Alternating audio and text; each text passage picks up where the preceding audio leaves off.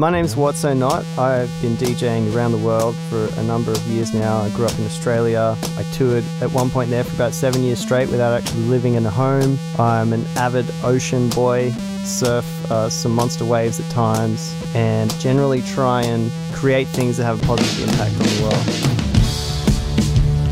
world. Lift the room. Push your pull. Yeah, hello, welcome to the next episode of Introducing. My name's Tim Blackwell. Hope you're well. How'd you go with the Teen Jesus and the Gene Teasers? Are you with me? Do you think it's one of the coolest names in music at the moment? I love those guys.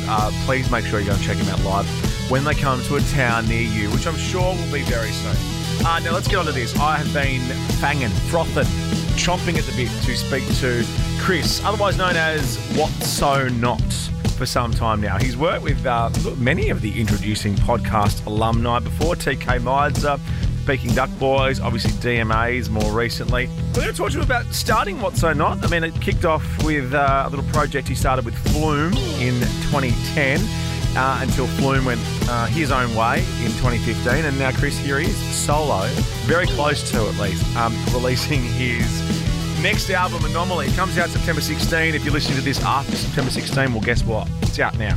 Check it out. Some great collabs on it. There's Oliver Tree. There's the DMAs. You just mentioned them. A great song, Messing Me Up, with Evan Giia. And more. Please have a listen to this. It's a huge album. We talk a lot about, well, many different things in this chat. Chris talks to me about big wave surfing and facing his mortality head on. Yeah, I know. We get deep. As well as missing an email from Halsey. I mean, what are you going to do? Can't read all your emails, can you? Sit back and enjoy this chat with Chris. It's What's So Not, and please make sure you just do whatever you can to get your hands on the album Anomaly when it comes out. It's a banger. Lift the room. Push your pull. Let's kick off with the fact that you're an ocean boy, because my mate knew I was speaking to you today. He was very pumped, and he sent me this video of you. I mean, I'm sure there's plenty, but of you on a monster wave. Tell us about why you're such an ocean boy and how you're not scared shitless in scenes like this. Oh, yeah. Look at that. Okay. Oh, wow. Yeah. I think I know the one you're showing. Well, I didn't start there. I got there. I was actually very timid as a child and quite frightened of the ocean. I remember when I was 8 years old, I used to surf on a surfboard. And when I was 8, my dad took me out into some conditions that were probably a little bit much for me at the time. And he was a little overexcited and went away to a different area of the beach and left me. And then I ended up getting washed into the headland. And that was a little bit scarring. Yeah. But I eventually got the courage to go back in the ocean, probably only a few, probably it was sort of like 4 or 5 years before I was really like, okay, I like the ocean again. And yeah, I grew up bodyboarding around Sydney, and I was like okay at it, but I loved it, probably loved it more than anything. Yeah. And then I found myself through my travels in music, actually on the North Shore of Hawaii where they have the famous pipeline. And at that point, my life had just become so manic and, you know, jumping in and out of hotels and airport transfers and airplanes, and my body was a wreck, my head was a wreck, and I was there like with probably one of the most important and biggest opportunities you ever have as a surfer. I'm there at the pinnacle of surfing, pipeline on the shore, and I didn't go out because I was like, I think I might really hurt myself if I go out there. I'm not ready, and I never want to have that happen again. So that was the changing point in my life where I decided I was always going to be ready, and that's what brought me to that wave video that you were just playing before from Shipstones in Tasmania. Because see, I surf a mal, like I got a 9 foot mal, and I'm really bad at it. And I kind of learnt to surf in Ocean Grove in Victoria, which was kind of like you could stand up on your board and just make breakfast on that board. Like you were just like you could just stand up there for hours, and it was great.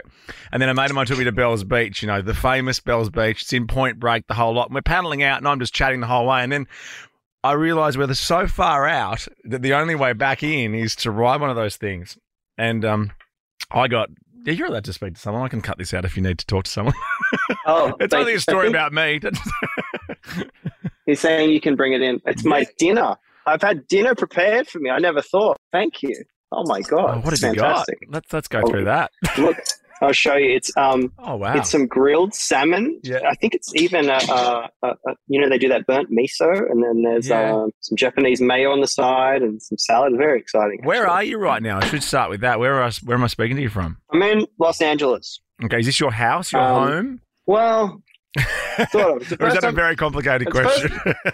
It's the first time I've rented anywhere. It's the first time I've rented anywhere in about 9 years. Yeah, because it was just moving, which was, it was chaos, but it was great, exciting. It's just a very different form of life. You learn to become quite a minimalist. I literally just had my backpack, and everything that I needed to create had to fit into that backpack. And then I just had some clothes in a carry-on, and then a bigger suitcase that I would occasionally leave in a city or a state and then go get it another time and so forth and keep moving. Because what is your equipment? So is it really just backpack stuff? Like are you lugging keyboards around or anything like that? Or is it all in a tidy little Ziploc, little crumpler thing? I have like everything is the perfect size and the smallest version of that type of thing that you can get for everything. So I have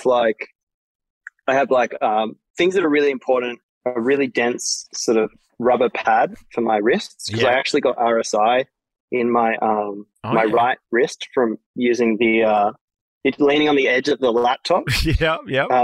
Like, you know, for 16 hours a day for 365 days a year. And people say being an electronic musician is not dangerous. Well, you heard it here first. There are risks with everything. Oh my God. I sprained my spine from bad ergonomics in my studio. Oh, really? So what chair would you recommend to the world now if anyone's listening to get themselves a good chair? Have you got a brand of chair that you love?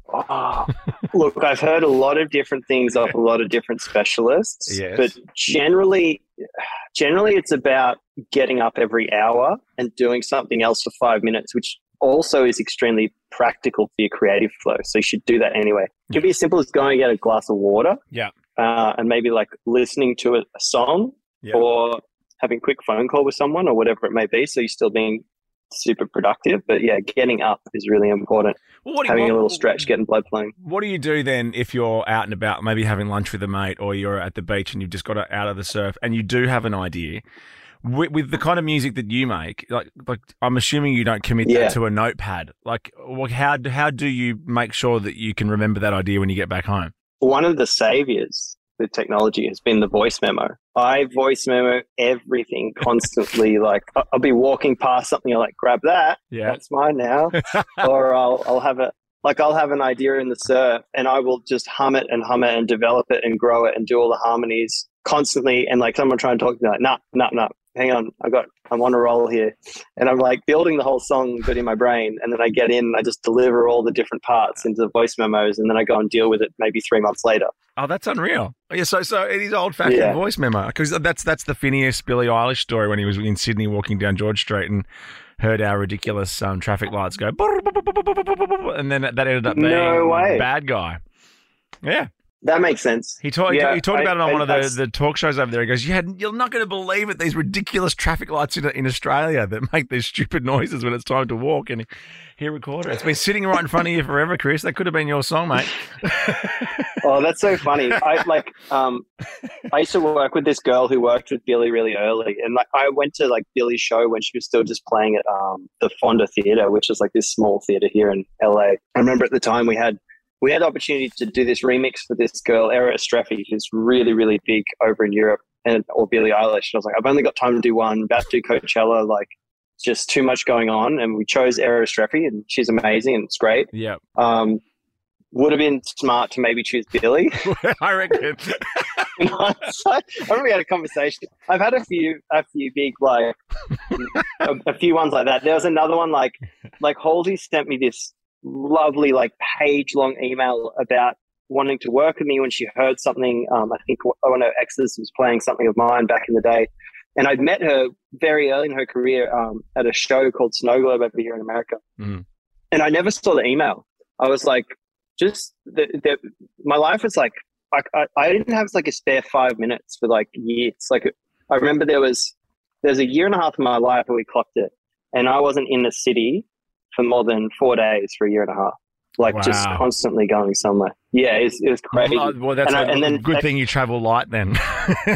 Exactly. Like I have back problems. Like I've got to be careful about what's on my what I'm carrying around. And I remember I saw Halsey at Coachella, just in the crowd. She's like, "Why didn't you write back to my email?" And I was like, "I don't know what are you talking about?" I'm like, what? She's like, "Yeah." And then I remember I read it like a few days later. I was like, "Oh, this is so like sweet and genuine," and she was probably really upset that I seemingly ignored that. But I think I legit like just didn't even see it and like couldn't even mentally process the page-long email at that point in my life anyway. You need to start getting one of those Bill Murray voicemails where he just has a 1-800 number, doesn't have a manager, doesn't have an email, and if you want to get in touch, you just leave a message, a voice message that he just calls in and checks on from around the world every now and then. Yeah, I mean, I have really good people around me now, which make sure stuff like that for the most part doesn't happen anymore. But, you know, it's just when things first take off and you're just kind of this solo unit, like, oh, my God, I have to do every single thing. And, like, it's just exploding. It's too much. I mean, like, it's been a crazy ride. I'm happy that I've survived it, to be honest. No, absolutely. Well, at least then when you're interviewing for people to work for you, the first thing in the job description is do not miss emails from Billie Eilish and Halsey ever again. Now let's go back to the start, because it is called introducing. I want to know, like, obviously you're in the water at 7. When did you first pick up an instrument or realize that you potentially were musical? Was that always going to be your plan, or did you have another grand plan when you were a youngster? Oh man, this is going to be a funny ride for all of us. So I started playing drums when I was 8 because my like second cousin in Canberra was the drummer in a band that was getting a few spins on some stations. And I got behind the kit and like looking back now, I immediately went orchestral with it. I was like doing little rolls and ruffs and like creating sort of cinematic impact moments. I wasn't like playing a beat. And then I remember he was like, "Oh no, you got to like use your left and your right and play the hi-hat like this." And that was my first moment of like being told how to be creative. Yeah. And totally harmless, and you know, probably would have had more success if I'd gone for beat than I did for that to some degree. But my whole life was people saying, and people not even considering the arts like a thing. People not considering the arts and music a career or even like worth it. Yeah, it's like a little hobby. It's a hobby you do when you're a kid, and then you grow out of it. Yeah, then you become a doctor. Yeah, exactly.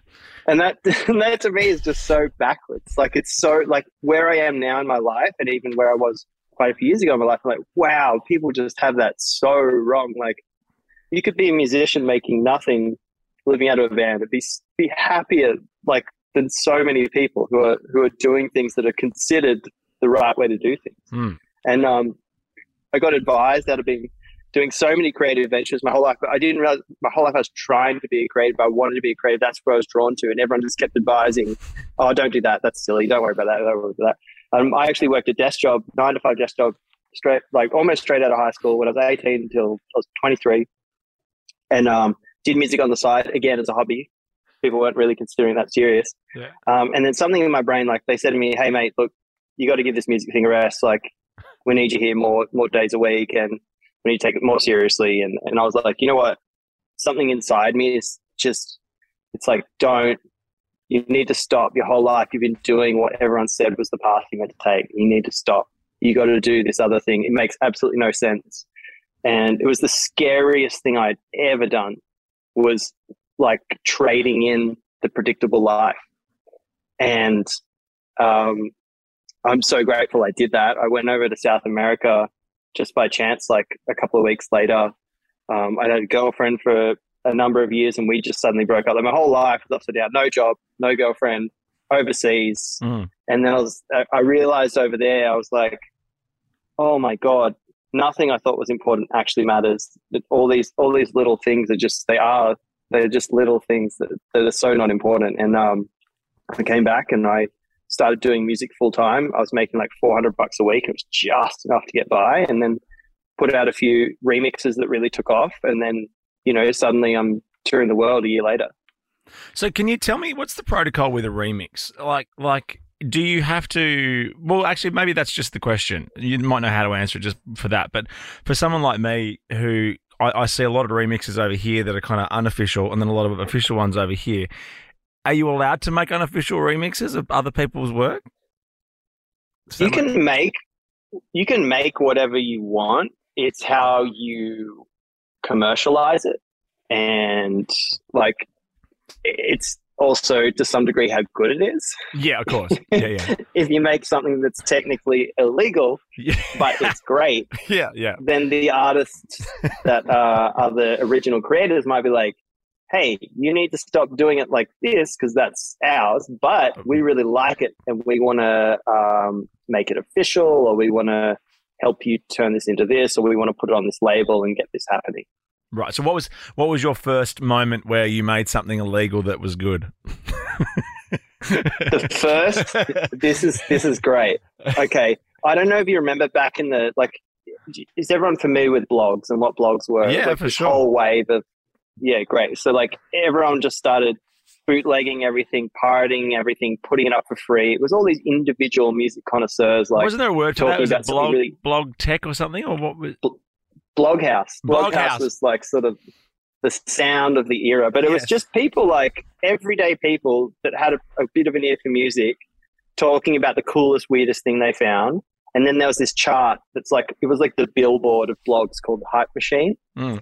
And the first thing I ever made went to #1 on Hype Machine.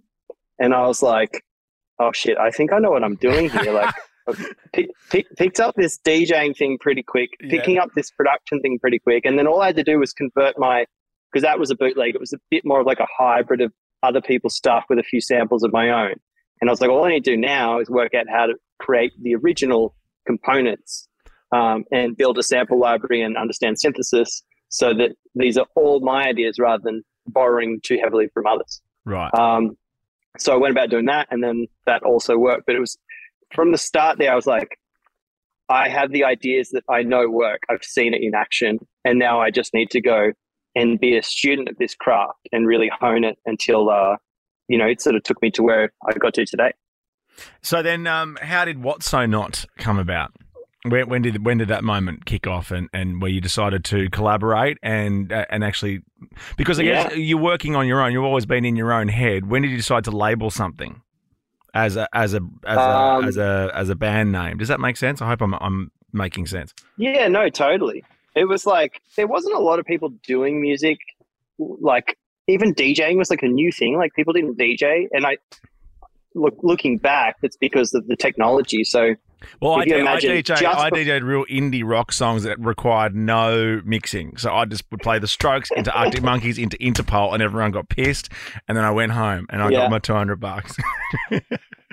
So if you like, I remember right when I started DJing, it was just as MP3 and CDJ DJing started, like DJing CDs. So before that, it had to be vinyl, and for vinyl, you had to wait till it got shipped to Australia. Yeah, you had to spend probably $20 to get the one song off the 4-track that you wanted, and then, like, that's not affordable for kids. So like, kids didn't DJ. It was that simple. Like, a kid doesn't have like $600 to throw down on like half a set, you know, let alone updating that. Yeah. Like, and then the equipment was so expensive. So I first started DJing.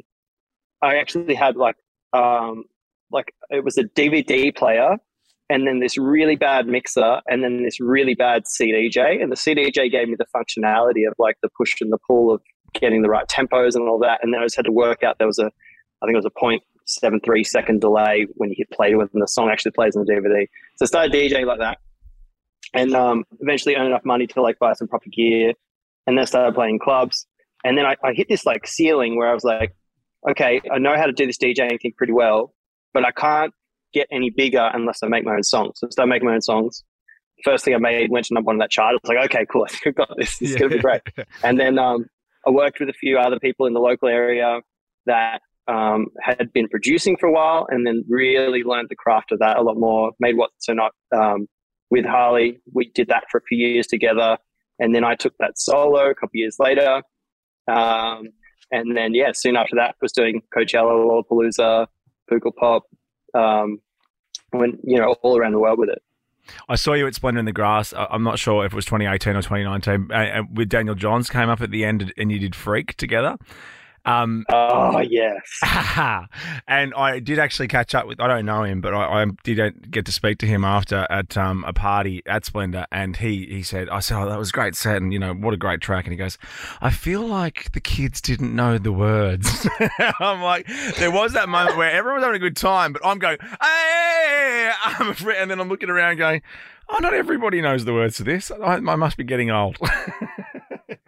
That was a really magic show. And you know how recluse Dan can be. I'm sure a lot of people know he doesn't really perform. And it was so special. He actually came up to Splendor kind of just to hang out, like as friends, and like hang out with our crew and just have a laugh and have a good time. And him playing wasn't really a certain thing. But then, you know, one day in, he's like, oh, man, let's do this. We're on. It's going to be magic. And I had this like remix that I'd done of Freak that was, we were calling it like the rebirth of Dan, like coming back from the dead to perform this classic in a whole new way and like taking ownership of it. It was so exciting and so cool. And yeah, that was when I was doing my set with like a full band. I was playing drums and singing, and I Trev Lukather, who was my guitarist, who's absolutely amazing. Yeah, we were just having the time of our lives. Like we were ripping through Splendor. Yeah. Went to the tunnel party, if you know what that is, like techno rave that goes till 5 in the morning. Yeah. And then we were just like, oh yeah, let's go do this. Let's close out this mix out tent, guys. You know, did a campground set. Like it's just like it was like a big, big vibe, big confident energy. And actually, the first time I ever went big wave surfing was 2 days after that down in Tasmania when we did a show just after Splendor. Oh, really? Yeah, right. So you were on that much of a high, you thought, I can do this. Oh, I was like, I can do anything. And then I get out there and I'm like, oh, what am I was like? And that was like, I don't think I would have done, I wouldn't have gone out there without being on such a, I don't want to say like it was such a natural high and endorphin that I was on. And I just felt so in tune with everything, you know, creative, the universe, whatever it may be. Like I was just exactly where I was meant to be. And then it was like nudging me like, all right, now I got to do this thing. All right. And it's going to be a bit scary. It's going to be a bit challenging. Yeah. I remember it was the craziest thing. I literally like, they talk about how like spiritual this place is. It's like you get to this place down in Tasmania. It's like this amphitheater.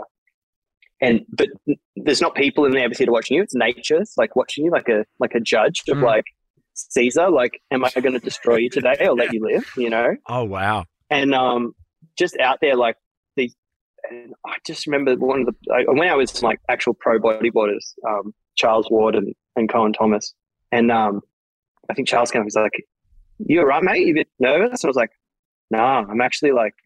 Really calm, and I was just so like no heart rate increase, no heavy breathing, and then you know a black wall just comes in. He's like, "All right, you're up, mate." And I'm like, "All right, just go, just go." And it was just like that. Got 3 waves, called it a day, just to be really precautious. But it was like, "Oh yeah, 3's a good number. That's a good number." You're like, let's not push this." you look at things in life, and like for me, I think I stepped up a whole 50% of anything I'd ever done like that before. And that's very dangerous in a sport like that. But something was telling me, I had this like whole conversation with nature where it was like this philosophical debate and Mother Earth was like, are you going to respect me out here? And I was like, yes, I am. But are you going to respect me? And then she replied, yes, I am. And that's how I knew I was safe. Like it was insane. Yeah, that's unreal. Like I had this whole experience out there. And then I came through with it. And then, you know, after a few years, I actually got the confidence to really give it a good go out there. And then you've, of course, seen the wipeout video as the consequence. Well, if you have a better one you want me to put up when we put the podcast out, please send it through. But I do love that one. Now, look, I feel bad. Have a bite of your salmon while I ask you your next question because your dinner's getting cold. But I have seen you've worked with a lot of people, like mates of mine and that have been on this podcast too, Adam and Ruben from Peking Duck, the DMAs boys. I've had TK Mides on the podcast as well. Any standouts for you that as far as artists that you've worked with that well, that kind of surprised you? And then the next question is, do you have to change the way you work depending on who you work with, or do you kind of just go with the flow a bit? It feels like there has to be a bit of both. Yeah, that's a great question. I think everybody surprises us. Sometimes even, like, I'm the sort of person over the years, I might have jumped in with like 100 different people, like a lot of different people. I do a lot of sessions, and, you know, sometimes you make some gold, sometimes it's like whatever, but you make a friend. And no matter who you work with, you always walk away with something. Someone always says something really striking. Like, if you're an artist, you've got something in you that's different and that's off kilter, and you're like running on a different line. And, you know, anyone I've ever worked with, they've always either had a process or an idea or a way of thinking about something. It's like, wow, that's such a light bulb moment for me. So I would honestly say everyone, even if you do a session that you would subjectively say was a shit session, you made a horrible track, you probably still took something really great away from it. And I think in terms of collaborating with people, it's always about like feeling the way someone operates in their mind, the way their processes are creative, and kind of like, often as the producer, you're allowing them to be the best version of themselves and working out how to help them get there, support them to get there, excite them with things that you're doing and showing them. And yeah, it's such an exciting process. I really love it. It's my favorite thing about the job is jumping in with people and heading in directions that you'd never considered, and then together like brain tentacling in and creating something that none of you could have done solo. Well, yeah, even I know, speaking to the boys about it, the DMAs boys, I think it was a bit of a jump for them too to be working with someone like you, because that's taking their sound to another level. Obviously, they respect you, but it must have been they must have had that sense of almost you down in Tassie with the big wave. Like, am I doing the right thing here? Am I going to survive this? Is this what my fans want to hear? Yeah, exactly. Yeah, well, I worked with Johnny. Yeah, like I remember Mason showed me this demo he'd worked on, and I was like, man, this is like outrageous. It was like something the Prodigy would do. Maybe a little. Like the mix was a bit messy, but he knew exactly how he wanted it to be and how he wanted to do it. And I think they've been working to finish that one. I'm so excited for that one to come out. And how they've got some and Johnny as well ideas, those boys. Yeah. Yeah. And Johnny was, he was showing me all his favorite acts, and all his favorite acts are all my favorite acts. Yeah. And we were just like, oh, how good. I was like, well, why don't we make something like this? Because they're usually doing, you know, the guitar and drum sort of stuff mainly. And I was like, well, we'll just get some breaks and we'll get some Reese's and we'll like, and that's Reese, not the food. That's the synth tone, the detuned saw wave bass thing, growly sort of thing. Yeah. And yeah, we just went ham and made this magic. Tommy jumped in and did the vocal, and it was a magic little hybrid, I think, of our two worlds. Yeah, well, let's talk about the new album, because I'm conscious of time, and also your dinner getting cold. For some reason, I'm more into your dinner than you are. It comes out Friday week, September 16th. So this podcast will be out just before that. Firstly, before we talk about Anomaly, what are you going to be doing on the day? Are you got any grand plans? Are you a little listening party? Mate, in true me style, I'm going to be on a plane. Perfect. On release day, I'm on a fucking long haul. That's it. Good. But I'm doing it. I haven't told anyone this yet, but we're going to do a little party in LA, and then I've got to fly on release day to New York because I've got a really cool and big, exciting show there the next day. Mm-hmm. I want to be there a day early so I could. I like to now post COVID. Things are a bit more spaced out, and I like to go and be in the communities I'm about to play for, hang out with some people, go listen to some music, go work with some locals, whatever it may be, and really like get a feel. I think if you get a feel for the city, you do a better show. You get it. You know, it's like you got to become one with the sort of culture and climate around there. What city for you do you think, and let's take Australian cities out of this, what city around the world gets you the most, do you think, that you were like, hey, this is awesome? Oh man, they've all got their little quirks. Like, I've never seen someone watch your show with their arms crossed. So let's put that to one side. No one's ever bored. I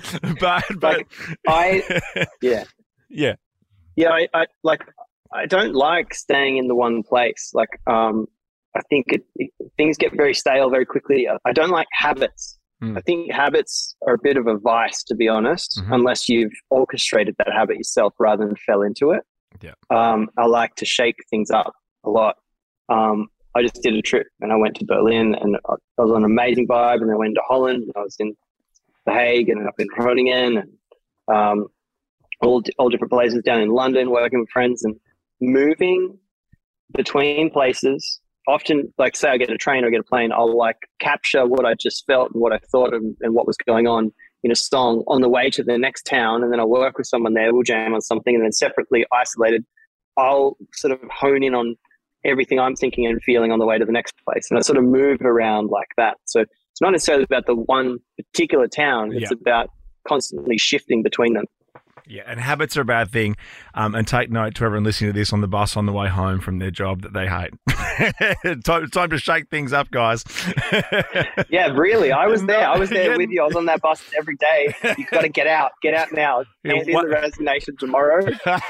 Wait till the bus stops and then get out. Community service announcement. No, but this album, mate, it's mega. I got a little advanced internet copy that I've been not doing anything illegal with, just listening over and over at home. It's so good, mate. I love, obviously, the DMAs track. The Messing Me Up song is just huge. Is it with Evan Giia? Am I saying that correct? That's correct, yeah. Yeah, and then my little mate Lucy is on Bad Piano. I know Lucy really well. That's a cracking song. Mate, Lucy is like kind of like my sister. Like, she grew up down the road from me. Yeah. And and we became friends, and she'd like annoyingly call me at 5:30 in the morning, like, "Hey, mate, you up?" Like, just yelling, or she'd like rock up at my door, like, "Let's go to the beach." Yeah. I'm sure if you know Lucy, you know. And that, that song is really, really special. I'm so glad she could be a part of the album because she's such a big part of my life and such an awesome person. Yeah, mate. Well, you should be very proud of the album. It's so great. As I said, it's out September 16, Anomaly. I've just looked at your very busy schedule. You're all over the place. But then I noticed you're back in Australia for something called the Ice Cream Factory Summer Festival. What is that? Yes. Oh, it's pretty wild. It's over in Perth. And, okay. It's like this real experience festival. Yeah. And then they have music as part of it as well. But it's like more like a circus fair / festival kind of all in one. It's great. Well, mate, we can't wait to see you back in Australia. Congrats again on the album. Thanks so much for all your time. And what we do finish the podcast because it's called Introducing. And I know you probably have too many answers to this question, but is there anyone you're listening to at the moment or any artist you'd like to introduce us to? Oh, for sure. Yeah. Okay, so I'm going to rattle them up real quick. Yeah, go. So we've got – okay, there's two Dutch guys, Amanu and Bunshin, making – insane productions, drum and bass, house music, whatever it may be, absolutely insane. There's a girl from Melbourne called Dane. She's doing hyper pop and doing some killer songs. She's got this new one called Boy Slut, I think is the name of it, or something like that. Just go check it. Massive smash pop hit.